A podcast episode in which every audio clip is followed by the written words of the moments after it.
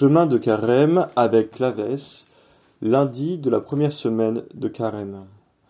La parabole des brebis et des boucs de saint Matthieu est, comme la parabole du bon samaritain, un hymne à la charité. Comme l'avait déjà annoncé Isaïe, le Messie s'est rendu solidaire des maux des hommes. Il a pris nos infirmités et s'est chargé de nos maladies, nous dit le prophète.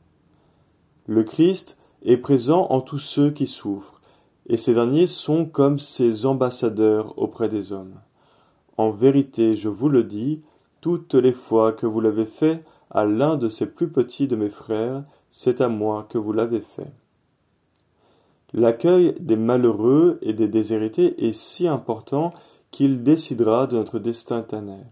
Nous serons jugés sur notre exercice de la charité. Mais qu'est-ce que la charité?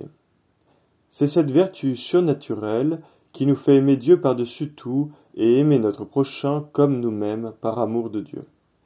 Mais chose étrange, dans l'évangile de ce jour, ceux qui sont venus en aide aux malheureux ignoraient qu'ils servaient le Christ. Seigneur, quand avons-nous vu avoir faim, et t'avons-nous donné à manger? Ou avoir soif, et t'avons-nous donné à boire?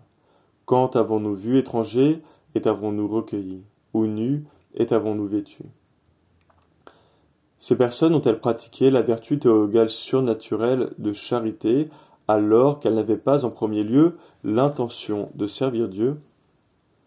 Les questions étonnées posées par les justes que le Christ récompense mettent en relief le grand mystère de la grâce chez ceux qui n'ont jamais entendu parler du Christ. La charité est avant tout une motion divine qui nous pousse à faire le bien, et Dieu a toujours la primeur dans l'ordre de la grâce, même lorsque son action est insensible. Ainsi, l'évocation du jugement dernier dans ce passage de saint Matthieu montre qu'à la fin des temps, de nombreux hommes se seront comportés sur la terre en ignorant totalement que dans la personne des nécessiteux, c'est au Christ lui-même qu'ils accordaient leur secours. Leur mérite sera de s'être conformé aux motions de la grâce. La parabole de ce jour souligne la place centrale que tiendra au jugement dernier la charité. Mais si Jésus affirme à ses disciples cette identité entre lui et les pauvres, c'est qu'il veut que cette vérité soit révélée et enseignée au plus grand nombre. Dans le mystère de notre union au Christ, cette révélation est une étape importante. Nous, chrétiens, nous connaissons le Christ et voulons lui être plus intimement unis. Alors notre Seigneur nous montre le chemin le plus efficace pour y arriver, le servir à travers les malheureux et les déshérités.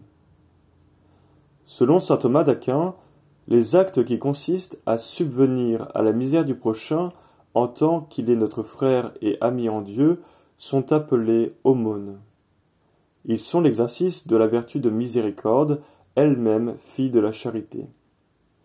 Le mot misère embrasse ici toute indigence, tout besoin du prochain en lequel nous avons la possibilité de lui venir en aide.